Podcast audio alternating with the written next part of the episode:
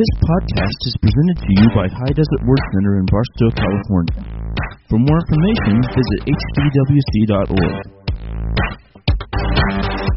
Lord, you're so good, and your mercy endures forever. We thank you for the things we've heard already.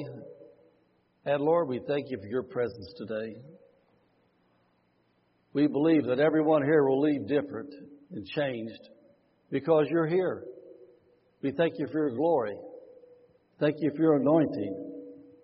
Thank you for tender hearts, Lord, teachable spirits, people that are open for you to speak to them, change them, use them, Lord. That's what we want. And Father, I thank you for using me today to say the right words in the right way to convey exactly what you want to our hearts. Thank you in the name of Jesus. Amen. Amen. Amen.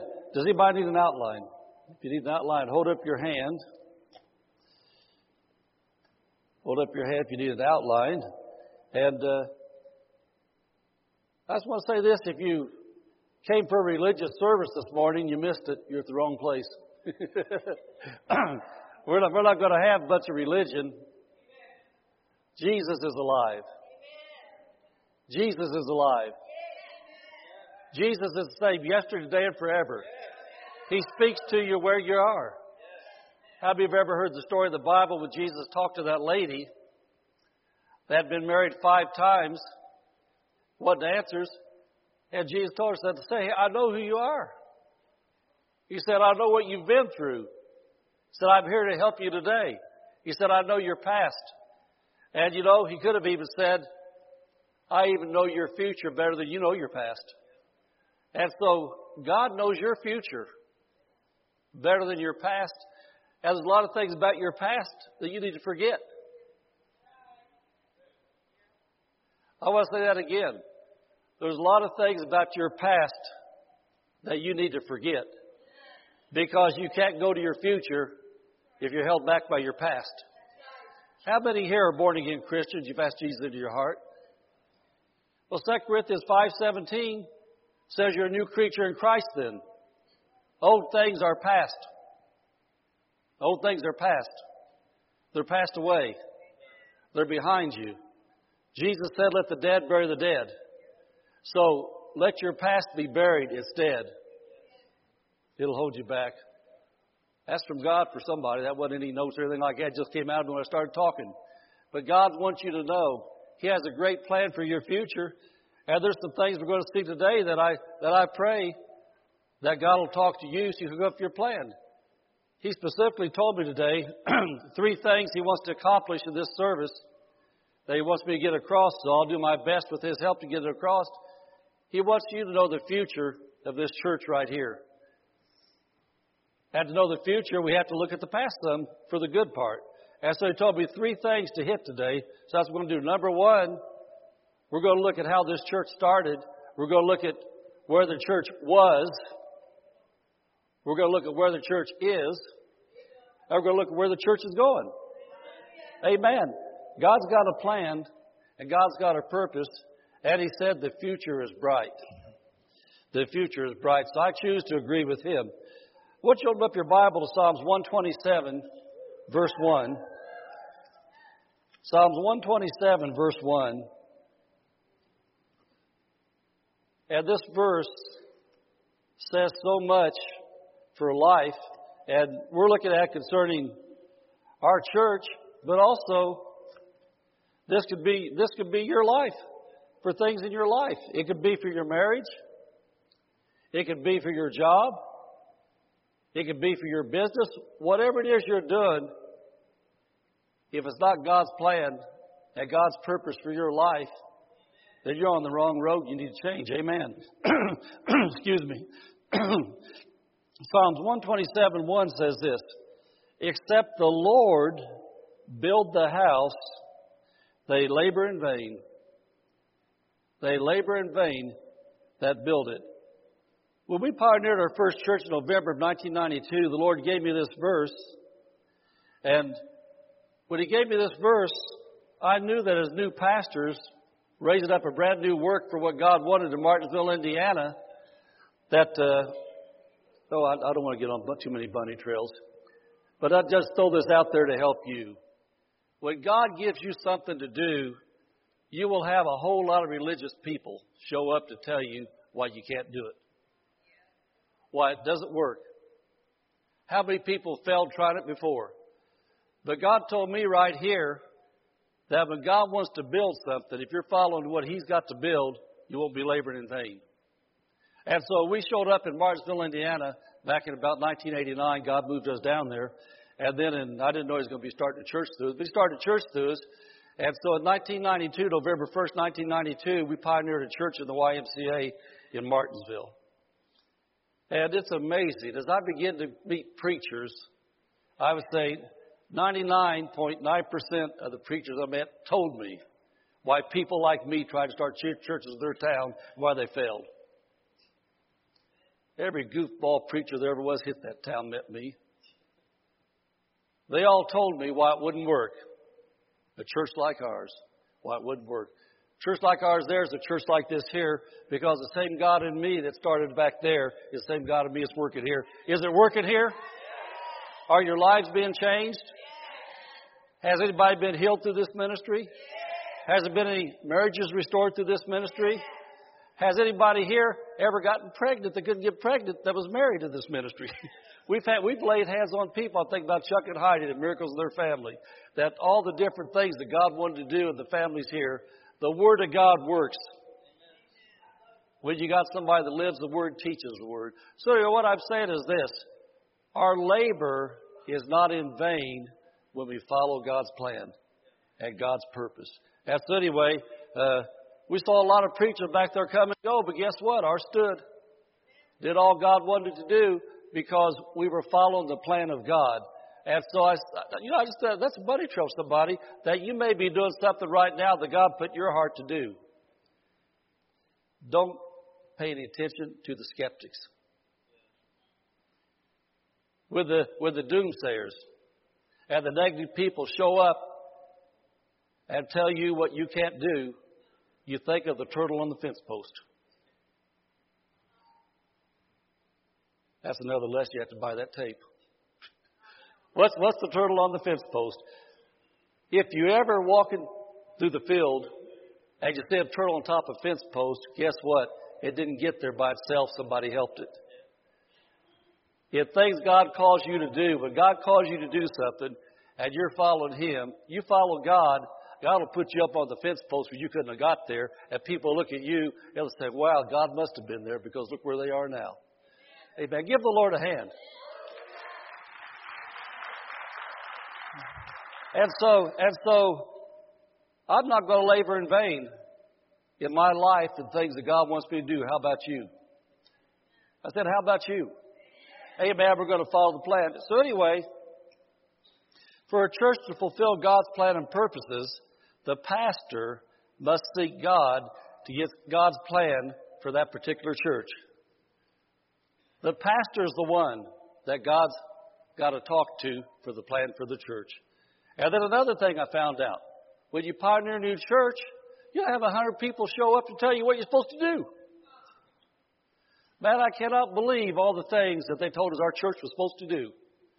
And so, because I didn't know yet how to be a bold pastor and really do what God wanted me to do, I tried a lot of things they told me our church was supposed to do. Guess what? It, it ends up with that word right there, vain. Their labor is in vain. I'll never forget they told us supposed to have a clothing ministry. Man, everybody that had every piece of rattered, tattered clothing you could find showed up at our church. I couldn't believe that. Had this great big room we could have used for children. It was full of dirty clothes and tore up clothes. And finally, one day I come in and thought, man, what's going on here? That's supposed to be filled up with kids. That's everybody's throwaway clothes in there. We're supposed to have a clothing ministry. Think about it, even the poor people didn't want those dirty clothes. But everybody told me we're supposed to have the clothing ministry. And then you're supposed to have a marching ministry, supposed to protest about abortion and everything else. We come to find out after a while, I'm going to find out what God wants to do as His church. What's He want to do? And so, since I've been at this church here, you would not believe in the last 13 years how many people have shown up here for three or four weeks and told me, Pastor, if you just change this, I would come. And then you know what I think? Really, I'd rather you not come. And so I've learned to tell people over the years, oh, I got to get to my notes. I got such awesome stuff there. I have learned as the guy that answers for what God wants to do in this church, as the head one's going to stand before him and be judged for what this church did, I have learned to tell people, well, if you want that kind of a ministry, they got one down here, this such and such a street in Barstow. That's what they do. That's where you belong. If that's what you want, that's what they do. Well, I'll tell you what, right over, right over here at Daggett, they got one that does that.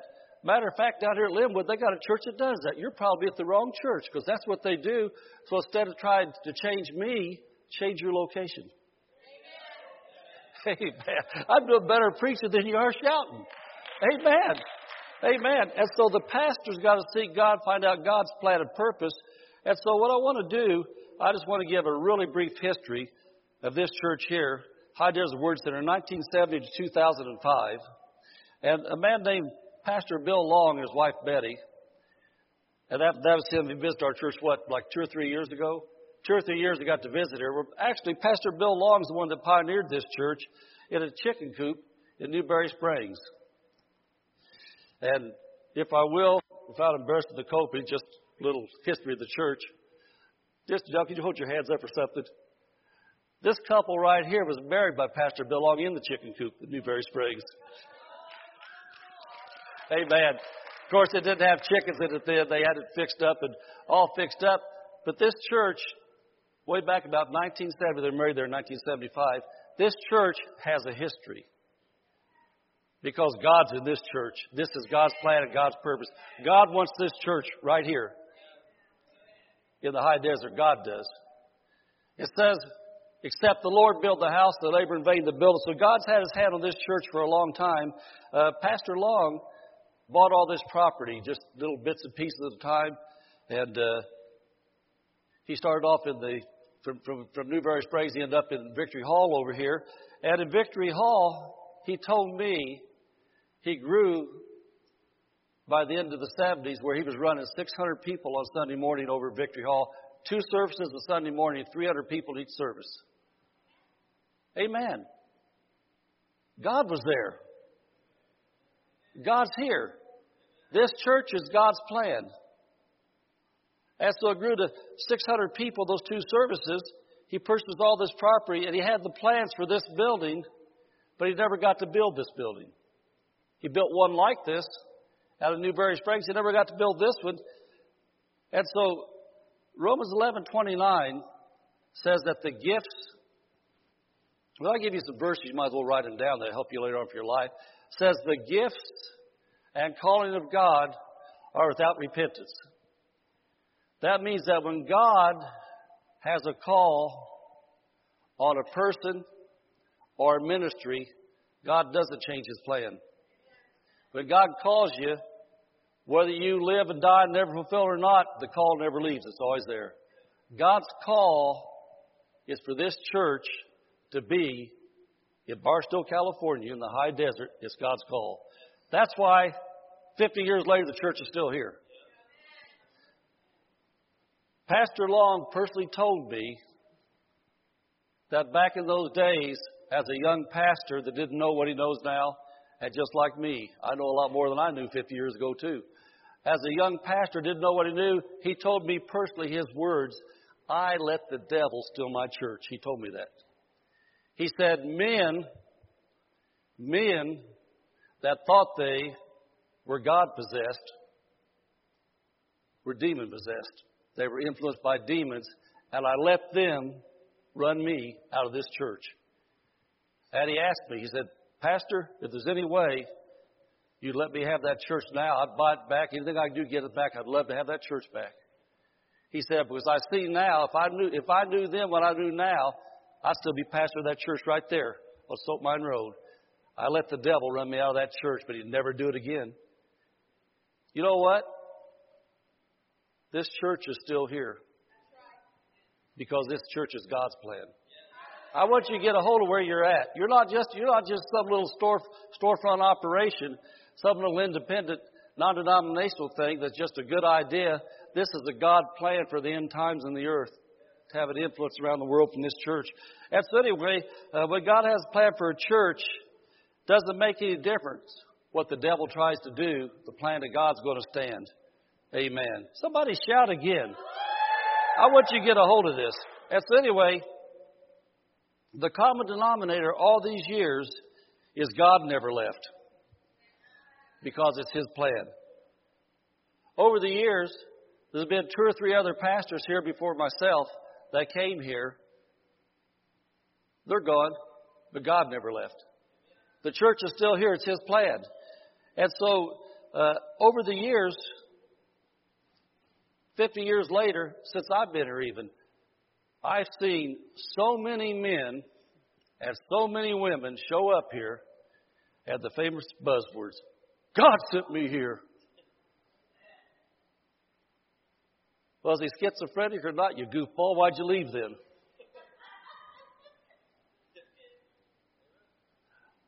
All I can say this if you want to be blessed, if God tells you to do something when the going gets tough, don't bail out. Amen. Amen. Be like the Copies, man, getting married in the chicken coop and then stick it out. Amen. No, I'm telling you, God is in this church, and this church, I would, I, I think I can safely say, out of 13 years I've been here, if everybody was here now that's visited me and hooked up for a season for two or three years or four years, or a year or two and told me, Oh, God put me here. Oh, glory, God's here. Oh, glory, God. Pastor, I'm behind you. I'm looking back, there's a fire behind now. I can't even see them. We'd, we'd have a thousand people here right now. If all the people that God sent here since I've been here were here, we'd have a thousand people. This church would have so much influence in this region if all the people that God sent had enough backbone to say, I'm going to stick it out. God sent me.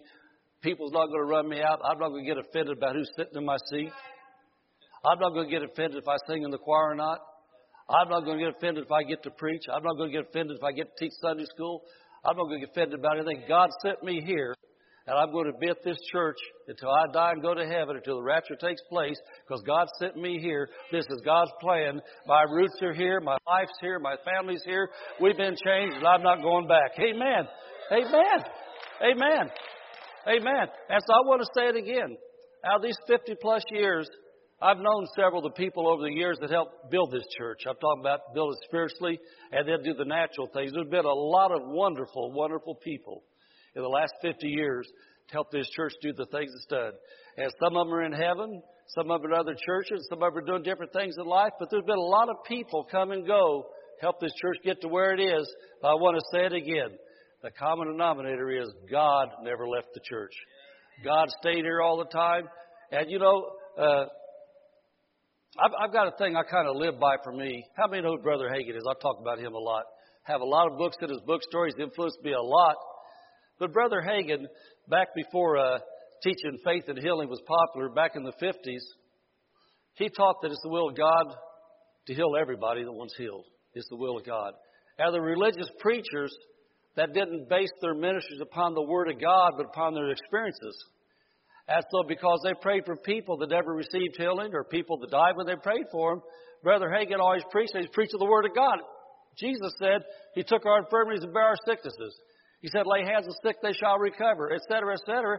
And so, Brother Hagin taught that strong faith message God wants you healed. And so these preachers say, But, Brother Hagin, they don't all get healed. He said, I can't help that. That's the will of God. Billy Graham preached to a lot of people. Guess what? They didn't all get saved. It didn't change the will of God. God wanted them saved. They didn't respond. So Brother Hagin taught that healing's for everybody. I teach this for everybody. Anyway, they said to him, said, Brother Hagin, what do you do if you pray for somebody they die? He said, if I got a healing line up here and 99 people come through and I say, be healed, and they drop over dead, I'm going to say, next.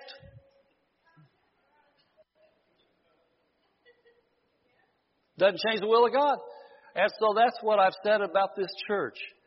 If I have 99 people show up and say, God sent me here, I'm going to help this church, I'm going to help grow this church, I'm going to serve in this church, this is my church, and they leave, I'm going to say, next. Because I'm not going to leave.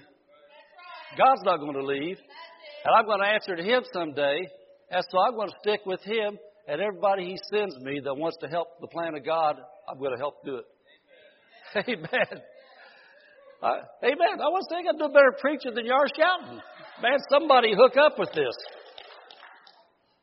And so anyway, there, there, there's Pastor Long, and so 50 years ago he got this started. The church is still here because we are not laboring in vain, except the Lord built the house. The Lord is building High Desert Word Center. The Lord's the one. And you know, I look out here, we, we still have a lot of faces in here this morning that have been here. Some people been here 20 years, 25 years, 30 years. There's been a lot of people been here for a long time. They stuck it out. Let's give them a hand. Amen. Been a lot of people stuck it out for a long time. But you know something else I recall that Jesus said?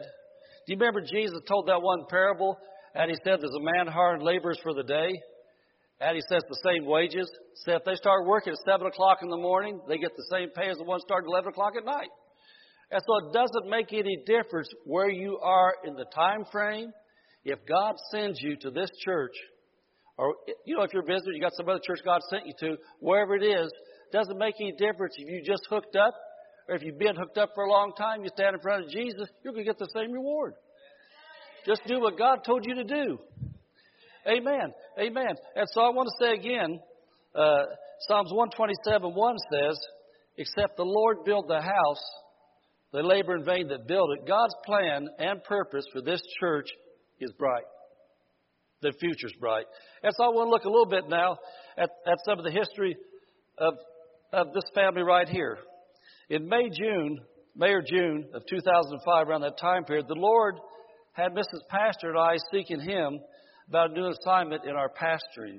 We knew back in Indiana, we knew back in Indiana that God had something else for us to do, and so we began to seek Him about what to do. And our, we were part of we're, we're, we're part of an AFC, AFC that's called Association of Faith Churches Ministries ministry, licensed ordained through them back then under Dr. Barclay now, but still AFCM. And they told us there was a church in California that was looking for a pastor that was an AFCM church. And so we began to seek God about it, started talking to the people out here at the church at the time, and over the period of time, we determined in our hearts God wanted us to come here. And so then we had a flashback of the Beverly Hillbillies. Anybody watch the Beverly Hillbillies?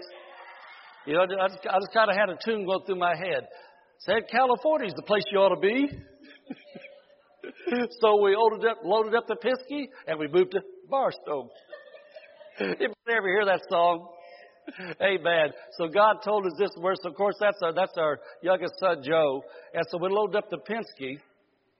That's one of our, our stops all the way out here. So we so we came to California, and I want to say this again. Psalms 127 1 says, Except the Lord build the house, they labor in vain that build it.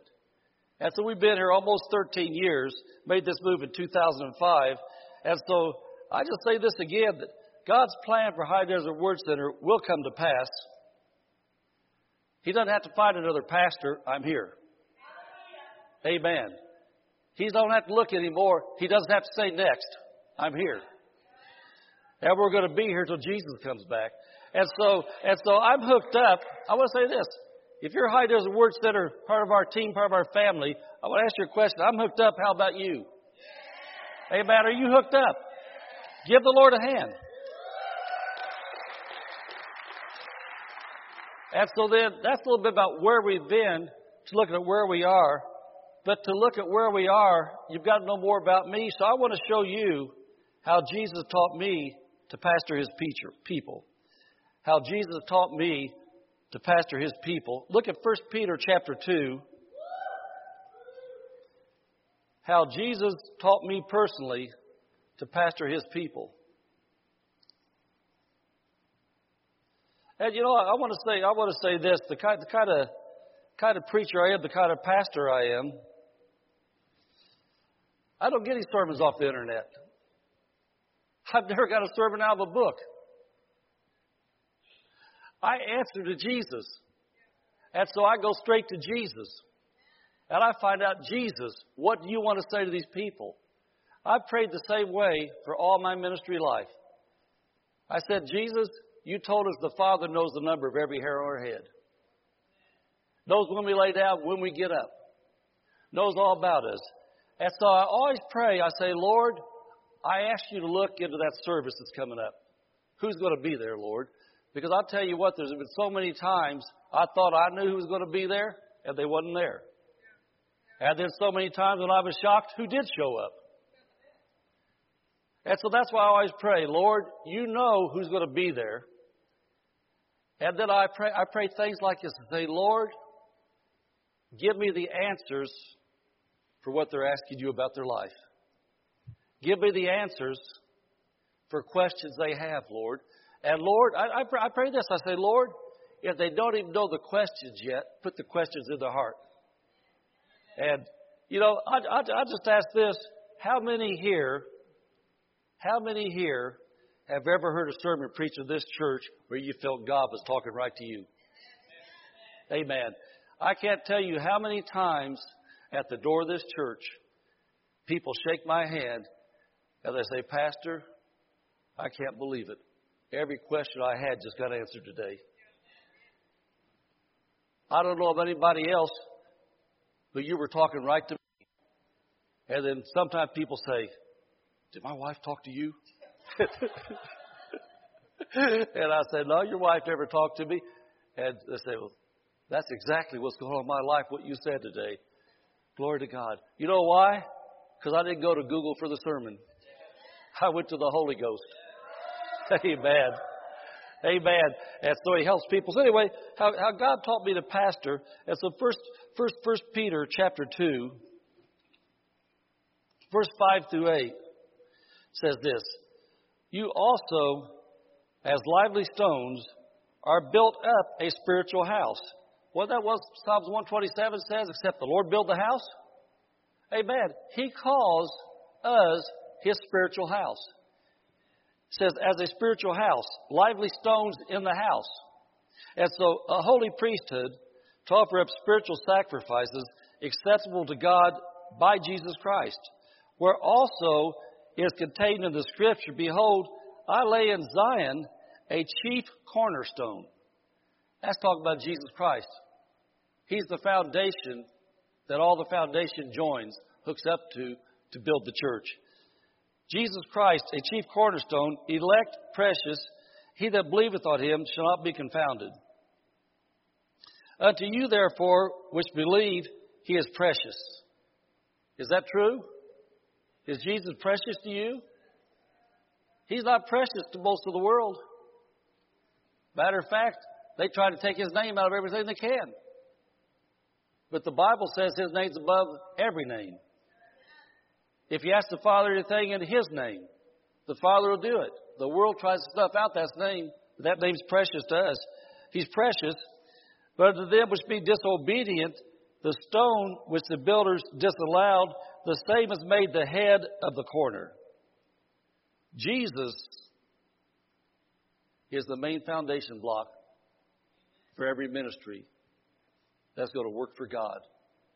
If it doesn't revolve around Jesus, you're laboring in vain. It all has to come back to Jesus, has to radiate out of Jesus, has to be about Jesus. He has to be lifted up. He needs to be at everything you're doing, every prayer you're praying, every Sunday school class, every praise service, every offering. Jesus has to be glorified in all that we do. His word has to be lifted up. That's what it says, He's a stone of stumbling and a rock of offense, even to them which look at this. For the ministry God's called me to, this is very crucial. Them which stumble at the word, being disobedient. There are religious people that go to church or stumble at the word. That means they'd rather believe anything except the word of God problem goes on in their life, instead of running to their Bible, they run to Google. They need healed. Instead of calling for, instead of calling for the elders of church, they want a thousand likes on Facebook. Getting real quiet in the church. Amen. Amen. And so it says that they stumble at the word whereunto also they were appointed. And so I'm teaching you how God taught me to pastor the church. Listen closely if this is your church and I'm your pastor, you need to know me. You need to know my heart. You need to know this church. And so, as a baby pastor, I knew that Jesus Christ had to be the chief cornerstone. I knew that everything I did as a pastor had to be clearly established in the Word of God. I knew that. Had to be clearly established in the Word of God. I'll tell you, I'll tell you how tender-hearted and serious I was not to displease Jesus this church. I had an older woman come to my church. She was, they were in their seventies, uh, Barbara Franklin Lewis in Indiana. And, and as a baby pastor, I'd been to Bible school, but you know, it's one thing to go to school, it's another thing to be out here where it's at. You know, that's like truck driver school. I drove trucks for a lot of years. It's one thing to sit in a classroom, watch a video about 18 wheelers, another thing to be out there driving one. Hey, man, you know, somebody, I watched the video, I could drive one. Yeah, I to run into some of those nuts. that's all about. That's stay away from that. And so it's one thing to go to Bible school. It's another thing to walk with Jesus and hear Him to be a preacher. That leads God's people. One thing to have a piece of paper. It's another thing to be a spiritual leader. There's a big difference between being a spiritual leader have a piece of paper on your wall. And so I remember Barbara Lewis. She came up to me and said, When we're going to have communion? I didn't have enough confidence yet to do communion right, so I didn't do it. And so every few weeks, Mr. Lewis been around for a long time, used to be in the Oral Roberts tent crusades and all that's been around for a long time, born early 1900s. I remember one day, Mr. Lewis, she was right, except I wanted to make sure I knew from God's Word in my heart what I was doing was right. I'd been in communion service a lot of times because I'd been a Christian for a while. And so I knew communion was right. I knew it was Bible. But I didn't want to displease the Father how I presented communion when I led people in communion. So one day she came up to me and she said this, and it shook me in my spiritual boots. She said, Are you ever going to do communion or have to find another church? And she said that. I said, Oh. so you know what I did? I spent the next several weeks myself reading the Bible from cover to cover. I went back to the book of Exodus, found out where communion started at the, the Passover. I went to the book of Revelation at the Last Supper, and I found out they're all the same thing, all connected together. And by the time that I led my people in communion, I myself knew what it was. I understood it. I presented it right. I led people in to where I could do it because I found out from the Bible how God taught me from His Word. So I had my foundation hooked up to the chief cornerstone because he's the one it's all about, so I did it. And everything I've done as a pastor all these years, I've never done anything that I know of that was outside the Word of God and what I've done. I've never done anything because that's what churches do. I never baptized people because that's what churches do. I made sure I understood what water baptism was before I baptized anybody. I made sure I knew what a wedding was before I married anybody. I followed God because He says right here that Jesus Christ is the chief cornerstone and God's the one building the house. And so if the cornerstone's Jesus, it's got to connect to Jesus. If it's not in line with the Word of God, it's not going to stick. Amen. Amen. Somebody give the Lord a praise or something. You can't go to sleep. And so everything we do, if the Lord's going to be in us, our labor's not in vain, must securely be established in line with His holy written word. His holy written word. As so look at 1 Corinthians chapter 12, verse 18.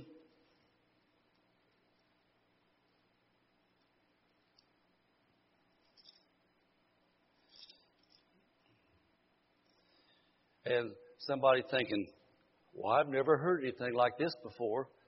Well, I've been with Jesus.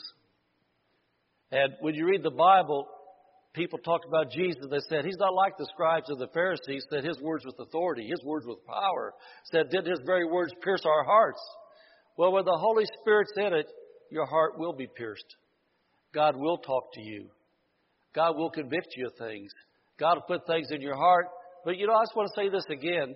This church has been here about 50 years.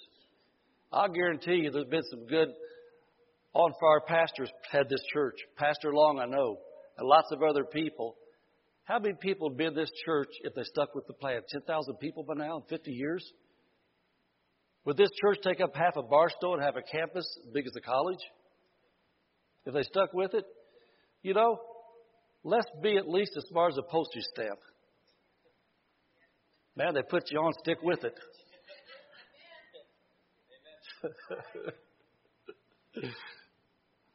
okay, 1 Corinthians 12 18. I'm talking about how Jesus taught me to pastor his people.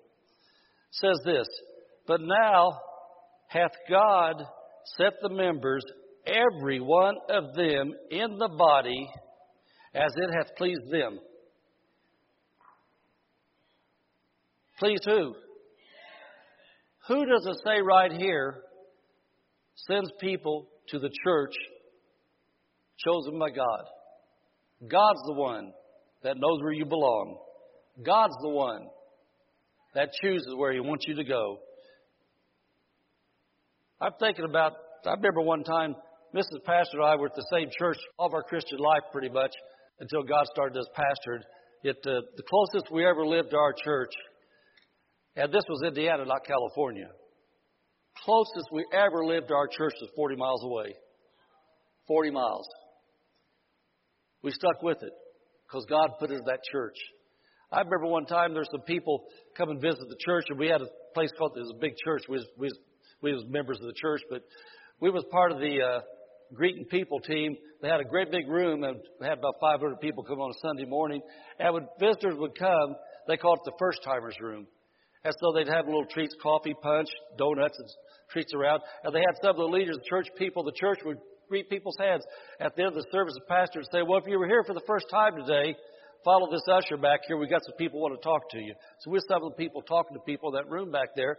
I remember this this man come up to me and talking about where you live at, et cetera. So we lived out at uh, Martinsville. And he said, Martinsville? So that's a long ways away. I think Martinsville was like 50 miles, but another place was only 40 miles. And uh, he said, You drive 50 miles to a church? And I said, I'd drive from Louisville, Kentucky to be in the will of God. I said, if I lived in Louisville and this was my church, I'd drive up here from Louisville if it's my church. And you know, I think about you guys, Copies, man. Those guys drive a long ways. They've done it for lots and lots and lots of years. Faithful in the nursery for lots of years. And all they do, they've done it because they've had it in their heart. This is their church. And so the thing is, I found out, I found out long, long, long, long time ago that I want to go where the anointing is for me. You know, you ever heard the expression, get under the spout where the blessing pours out? Hey, man, guess what? If you're in the wrong church, honey, it's pouring out. But you got an umbrella on you, it's going past you. Amen. I heard a pastor say years ago that how they pray for their church, they pray for the ones that belong in their church can't leave. And they pray for the ones that don't belong can't stay. Amen. Amen. You know, I want to say, out of all the good churches in Barstow, I know we're not the only good church. I know there's lots of mighty men and women of God in Barstow that have gifts and callings of God to help the people God sends them. And so, if you don't belong here, you need to be there. And if they don't belong there, they need to find out where they belong because this verse right here says God sets each one in the church as it pleases Him. And you know what? Sometimes when God puts you in the church where it pleases Him, you're not going to like being there. You know why? Because if you're messing around and the Holy Ghost uses the pastor to correct you, you're going to get mad. You're going to get offended. You're going broke, and the pastor teaches about tithing and says that's the reason you're broke because you steal from God. You're going to say, I don't like that. I'm out of here. I say, well, join the other thousands that left too. I'm doing better preaching than you are shouting. But you know what? When you're in the church that God wants you to be in, God will correct you. God will help you. And when you go get corrected, you got a choice. You either make the correction and get your life together, or you keep on run, running and keep on running away from God. oh, you know, oh, so many things, Lord, as a pastor. I got to stay what I got, man. I got such good stuff up here. But sometimes when you've pastored for a few years, you've got a lot of stories to tell, things you can help with. And I, th- I think that one of the most common things I've seen happen, I heard a lady pastor told me years ago, she said one thing she learned in pastorate is this. Now listen to this. This is something you ought to write this statement down because this will change your life forever. She said one thing she's learned is deceived people never know they are. People in deception don't know it. Now, I said that to say this. This is not funny, it's sad what I'm going to say. I've seen this common thread for all my years of pastoring. it's so stupid, but it's real. If the shoe fits, wear it. But change. And keep a straight face. And your friends around you won't know that God's talking to you. Just keep a straight face and just do, do something like a hallelujah or something. This has actually happened so many times. Well, Pastor, we want to come in for marriage counseling. Oh, really? What's going on? Well, this is my fifth husband. He's just like the rest. I think, wow, the only common denominator here is you. They're all going. Or, Pastor, I want you to pray for me about a job. This is my 15th job. 15th job in the last two years. And guess what? This boss is just like the last 15. Well, duh. You think there might be a problem with you and not the boss? You think there might be a problem with you and not the husband? And so, Christians they'll sat in a church where the Word of God's preached, where the Holy Ghost manifests, where the pastor is not afraid to say what God gives him, you'll be corrected. You'll be changed. And guess what? No more new husbands. You'll either get the right one this time or that will work out. And guess what? No more 15 jobs in two years because of dud bosses. You found out there's also a thing called a dud employee, and you're it.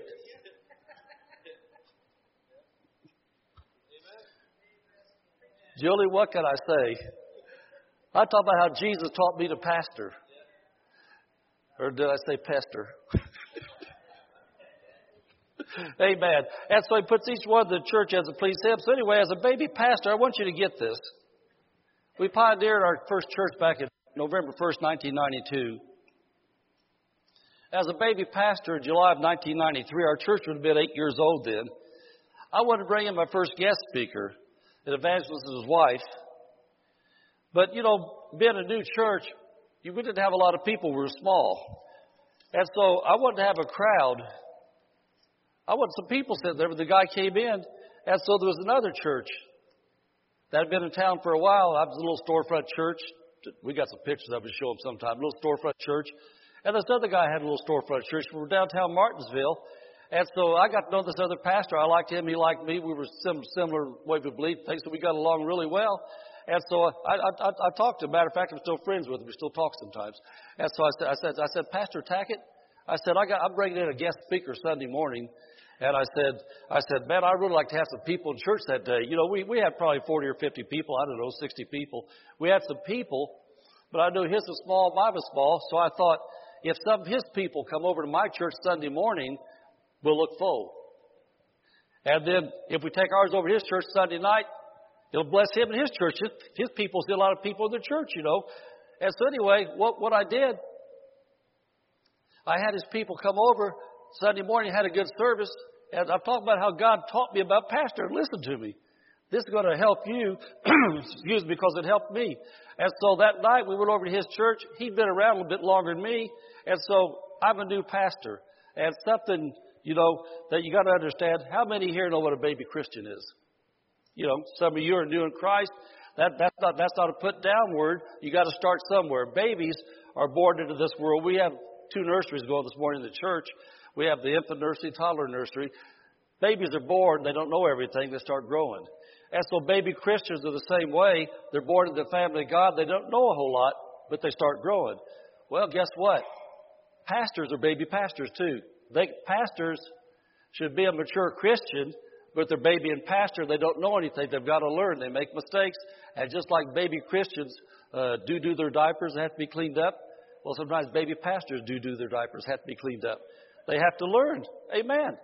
And so, and so we went over to Pastor Tackett's church that night, and we're sitting there, got the guest speakers, and I'm looking around, and the majority of the people in there were actually people come to my church, being a newer church. And so I'm sitting there as a baby pastor, and I don't know a lot about anything yet. Of course, like a lot of you, I thought I knew everything.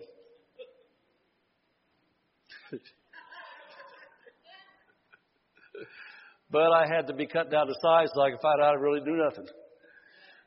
And maybe some of you are still headed there yet. I hope not, but praise God. Uh, pride cometh before fall. And so anyway, I'm sitting there, and on the outside, I hope I wasn't looking this way, but on the inside, I felt like this. Look at all these people, and most of them's mine. And I'm thinking, this guy's been doing it longer than me, and I'm in his church, and most of them's mine. That's called pride.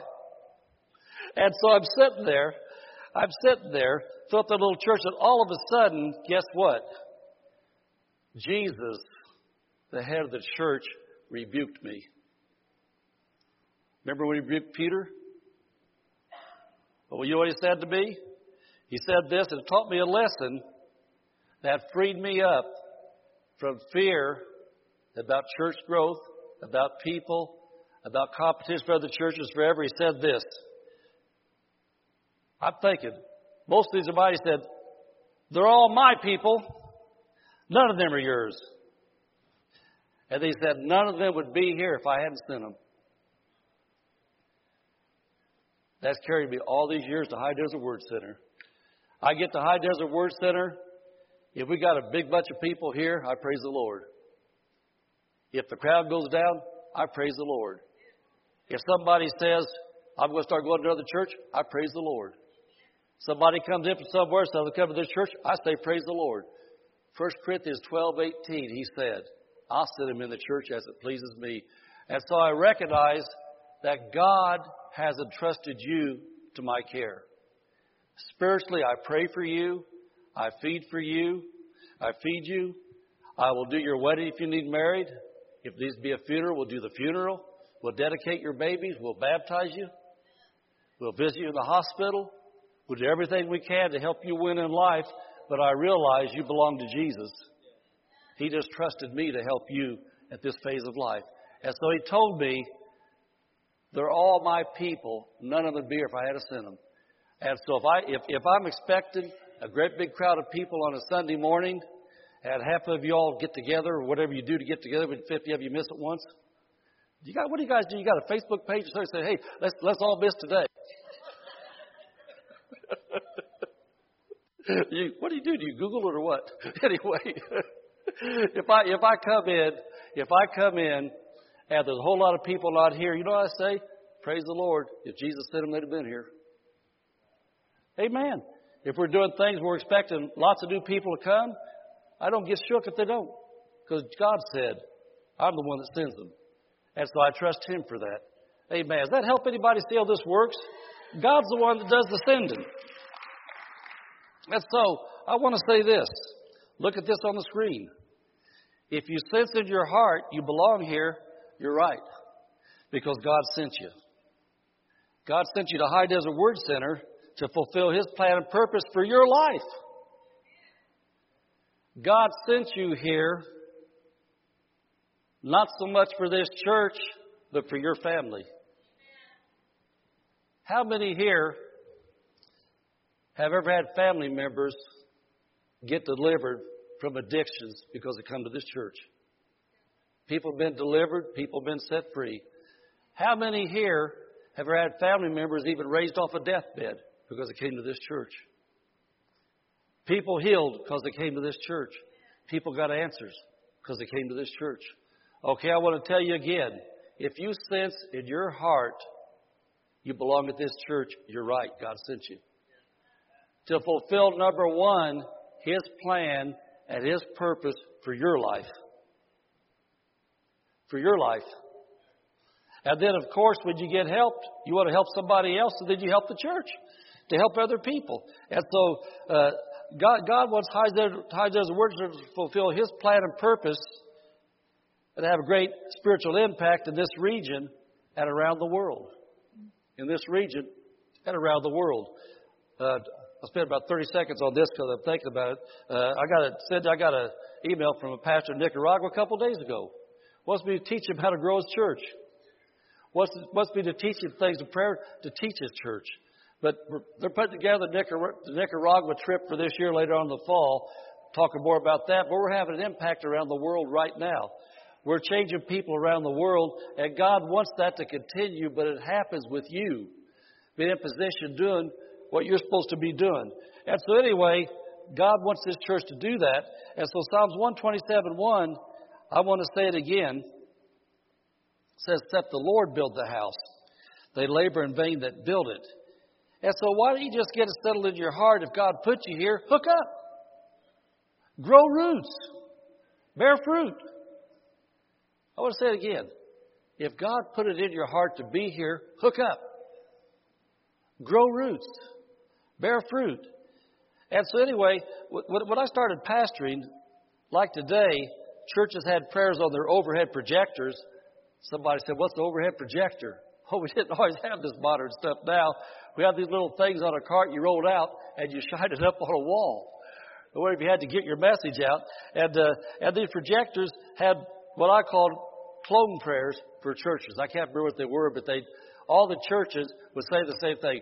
We're, we're a church of 5,000 people. We're doing, doing, doing this and changing the world and all kinds of things they had to say there. And so as a baby pastor, I did what they did. Of my church to all say the same kind of prayer thing, but I soon realized that if Jesus had a very specific plan and purpose for the ministry he called me to, that he also has specific kind of people he wanted to send me. I want to say that again. I realized that's not one size fits all. Different churches have different callings at different things, and God sends the kind of people for that ministry that He has. And so, anyway, He had a specific purpose. And so, and so as I as I prayed and sought Him, about what kind of people would fit in our church to help us do what God wanted, I, I come up with some things. Number one, we're a Word of Faith church. I'm a Word of Faith pastor. And people sitting there right now have no clue what that is. And so I'll give you just a little bit of input. Write these verses down. Simply put, just write down real simple Romans 6, Romans 10, verse 6 through 10. Romans chapter 10, verses 6 through 10. And in that, in that passage there, that whole chapter is really good on this subject. I was looking at this morning. How many know who the Apostle Paul is? He wrote two thirds of the New Testament. In that passage, Paul said, I'm a word of faith preacher. He said, I preach the word of faith. And so, and this is not putting down any other kind of churches. But for me to do what God wanted me to do, God called me to be a word of faith pastor in a word of faith church. And so simply put, Paul said he's a word of faith preacher means we put what God's word says above human reasoning and knowledge. Above human reasoning and knowledge. If 1 Peter 2 24 says, By his stripes you were healed, we say you're healed. If Mark 16, verse 17 18 says, Lay hands on the sick, they shall recover, we say you've been prayed for, you're recovering.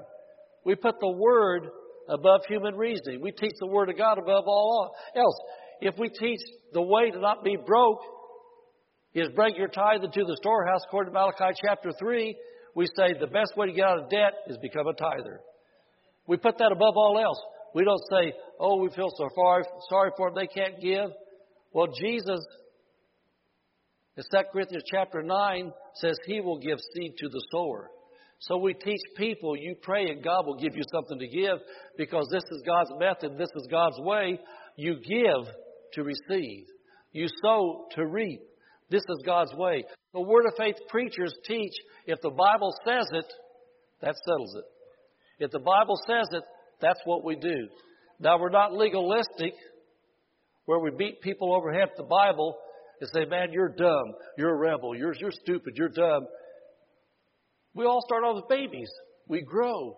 And so the Bible teaches a pastor needs to feed the sheep milk, that also work them into where they can ha- handle the meat of the word.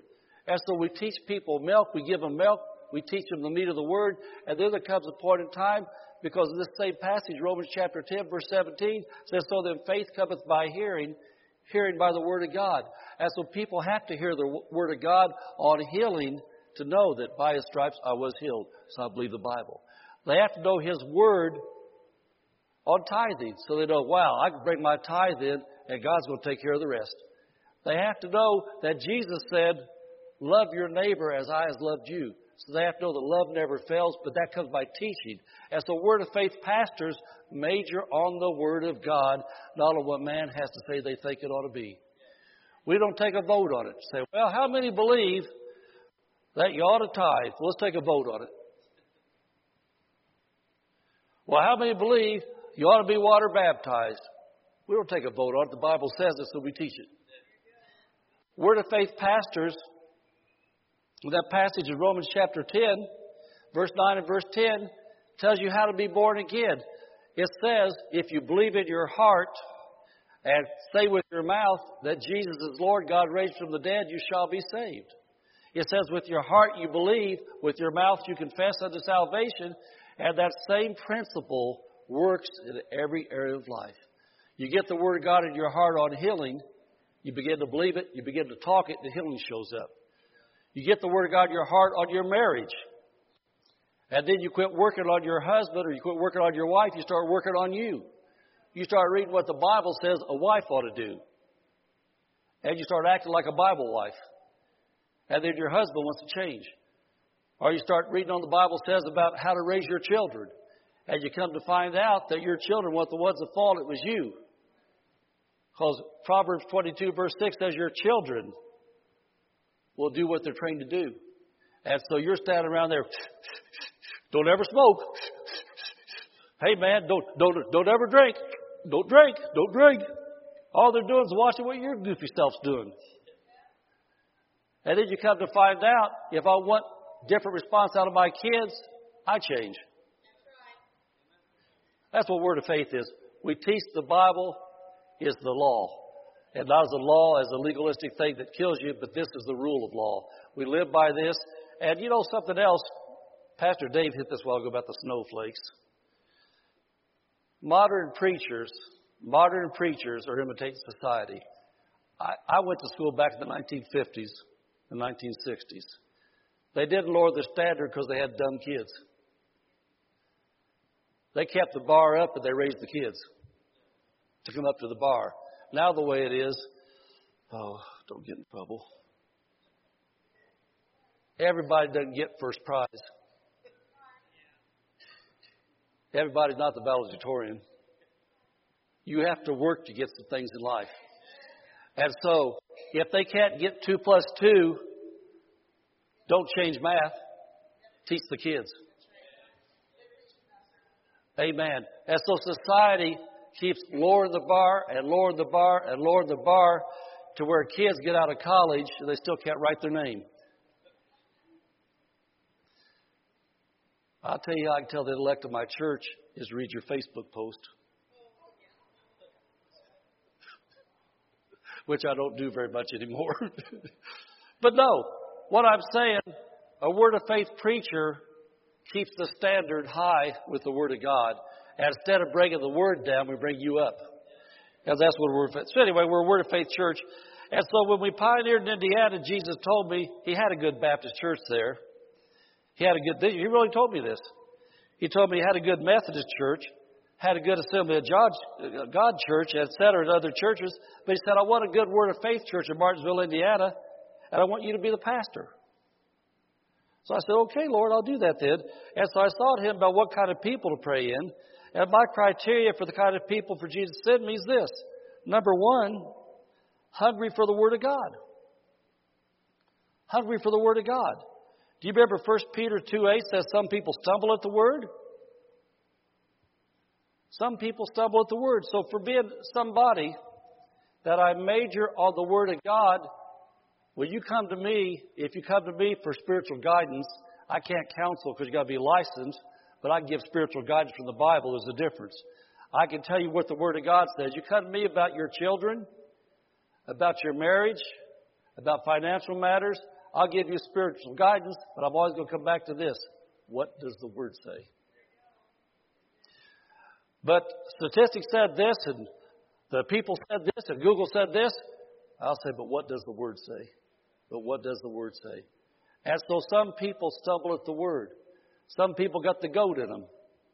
You know, the Bible teaches about sheep, goats, and wolves. Jesus calls you sheep, but he says there's goats. Anybody here ever had a goat, seen a goat, know about a goat? What's the main thing goats do? They butt. Do they butt? You know, you know, you know, you know what somebody stumbles the word does? Well, Pastor, I know the word says I'm supposed to tithe, but. Well, Pastor, I know the word says that I should be in church, not forsake the assembly, but. Well, you know, Pastor, I like that sermon you preached today, but. They stumble at the word. It's always a but. It's a but. It's a but. And you know what but says? They say, you know what? I believe, I believe what the Bible says, but. You know what that word means to me? Now I'm getting to tell you what I really believe. Now you said it says this, but. And then down here in your heart, here's what you really believe. So you're saying, I elevated what I believe above the Bible.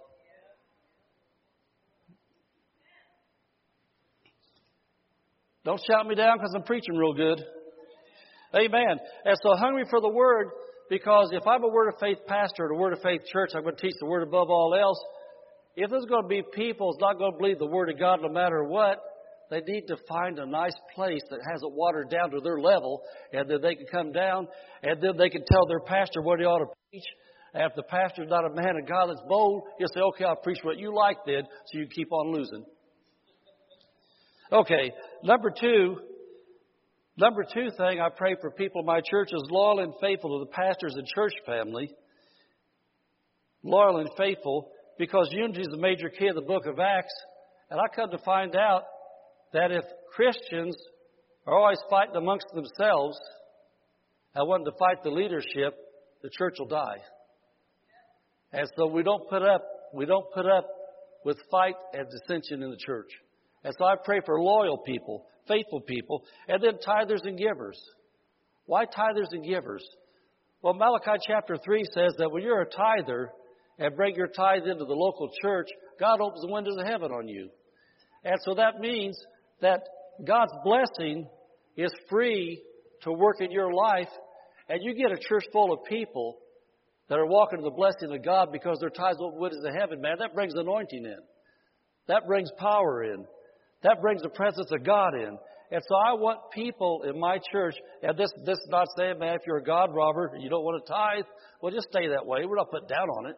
I mean, that's what you want to do. But we're saying this if you're a person that brings your tithes to Jesus, like he said, the storehouse, then the blessing's on you, and you're blessed anyway, but the full blessing's on you as a tither. And so in my church, I want people that are walking in God's blessing because the more of God's anointings here, then when people come and don't know God, then the presence of God gets on them and makes them want to change their lives. And that's what, you know, I, I, I love to preach. I love to teach. But it takes more than preaching and teaching. It takes the anointing of God the service.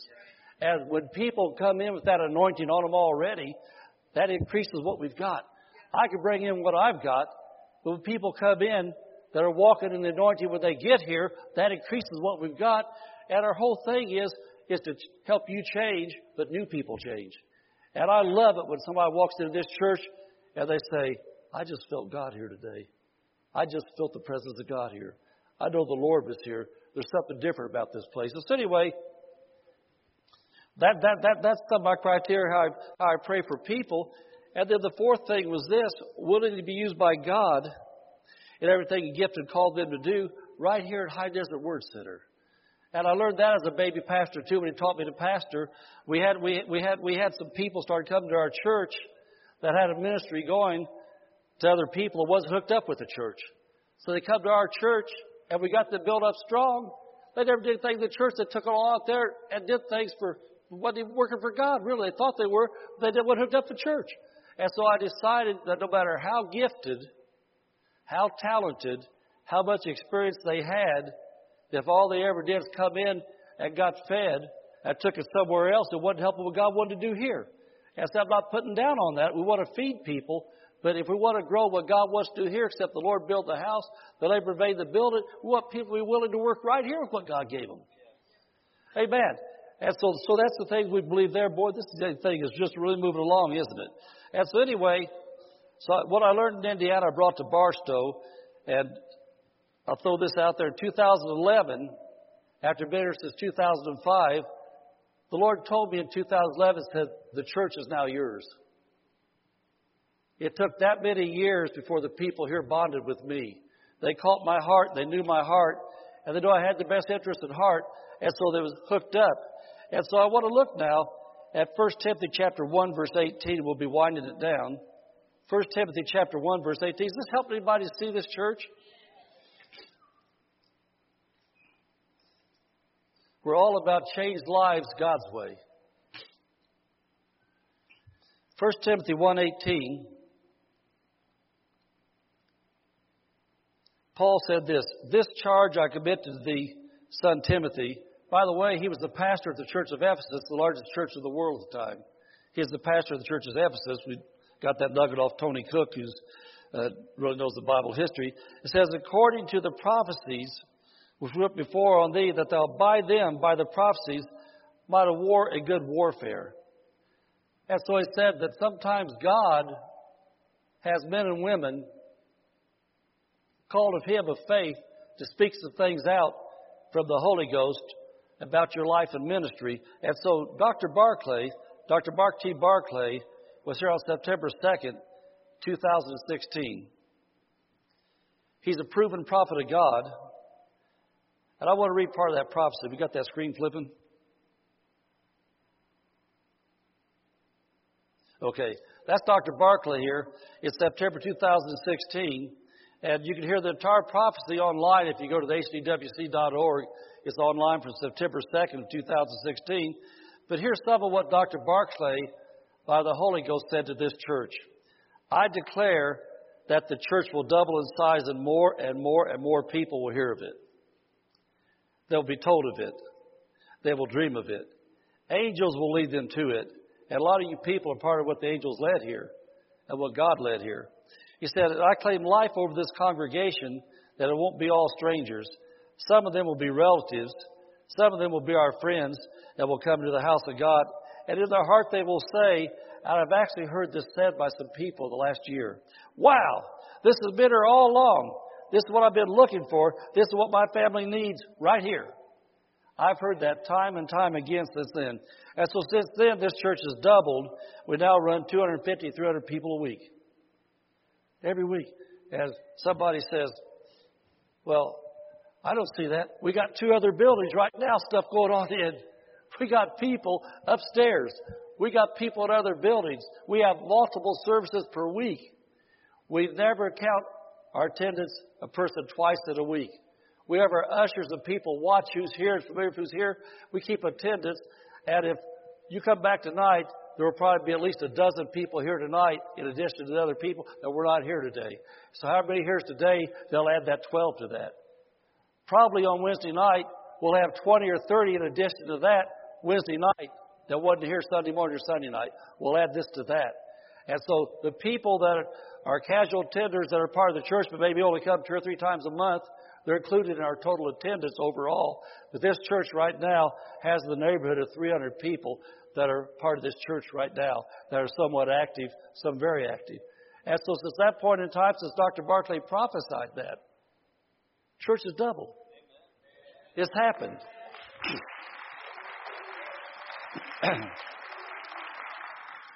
And of course, you know, we've greatly improved a lot, a lot of the property. But anyway, growing pains now.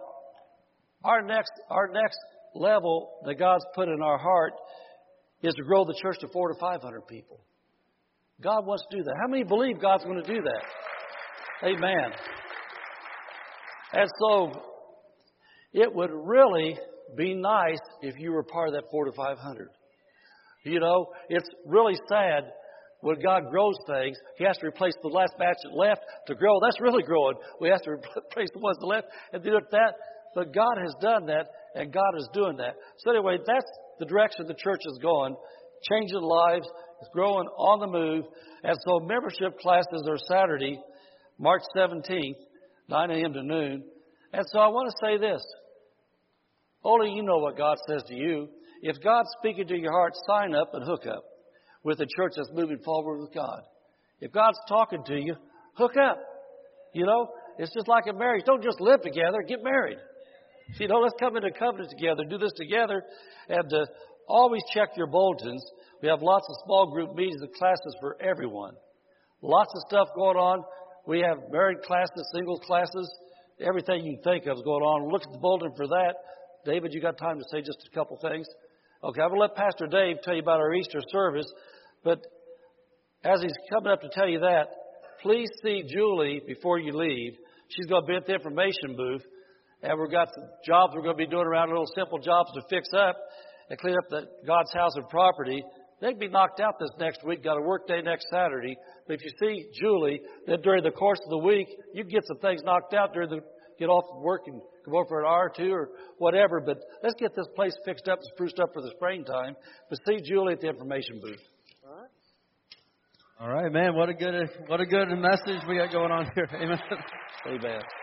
Hallelujah. Well, I'm gonna I'll make this really brief. Um, for our Easter service this year, you know, a lot of times I felt like we just haven't taken advantage of the opportunity that this day provides, and so this year um, we're gonna we're gonna take advantage of this. Okay, uh, it's it's very easy to get people to come to church on Easter. It's the, one of the easiest days of the year to get people to come to church, and we also know that the best way to get people to come to church is through the kids, right? So what we're gonna do this year is um, we're gonna have a, a bigger egg hunt than what we've normally had. It's gonna be after the morning service. That way, parents can go with the kids and everything. And uh, and we're gonna have a little bit more festivities. We're gonna we're gonna have some giveaways, kind of like at Harvest Fest. It won't be the level of Harvest Fest, but uh, we I think we could safely um, bring in a, maybe 200 kids that day with families. So what be be a very big Sunday for us. Um, and uh, we're going to have a family photo booth where families can come and take like in their in their dress clothes and get a family picture. We'll print it out and we're going to give them um, a full family photo that they can take home. Um, that well, they can come the next week and pick it up. So we're gonna have some uh, kind of um, maybe from local grocery stores have some uh, gift cards to give away to families and stuff like that, and some scooters for the kids. So anyway, uh, it's going to be a, a great service. Uh, we're going to really use it as an evangelistic tool. Um, and so I know just Easter Sunday is a day that we want to be with our families and stuff. Uh, but I, I would love everybody to help us out with this and uh, and all hands on deck. Wouldn't it be great to get some people into the kingdom of God that day? Wouldn't it be great? Amen. And so um, we are collecting eggs very actively right now. Let me see the numbers that Leah gave me. She gave me some numbers here. But we really need lots of candy for eggs. And so um, I know it seems like we just did Harvest Fest, uh, but come on, that was like five months ago now. We can do we can do this again. so uh, Harvest Fest was great this year. I forget how many. We've had several thousand people attend, and it was awesome. But Leah said we need about 5,500 pieces of candy. Um, and so if you could start bringing in hard candy over the next few weeks, they can't use chocolate because it melts in the eggs out there. Yeah, it needs to fit into the egg, so don't, you know, you can't get like a big, huge thing. It's going to be individually wrapped candy, hard candy that we can fit in the eggs. And we put a, a scripture in each of the eggs also. So they get candy and a scripture. And she said, I think we're shooting for around 3,000 eggs maybe. Uh, so we'll, we'll have a lot of eggs out there. We'll have a separate area for the littler kids than one for the bigger kids. We're going to actually decorate this back parking lot uh, with a, a springtime theme. We're going to paint some of the pallets so we have spring colors and put some bales of hay. So it's going to it's going to be really decorated and neat, but uh, it's going to be awesome. We're going to have flyers over the next week to start. You can start getting those and passing them out. And I'm believing for 200 kids that day, and we'll probably have you know that many adults at least. So it'll be the biggest resurrection service we've ever had, and God's going to get the glory. Amen. It's going to be a great day. So let's stand up together today. Thank you for listening to this podcast. For more information, visit hdwc.org.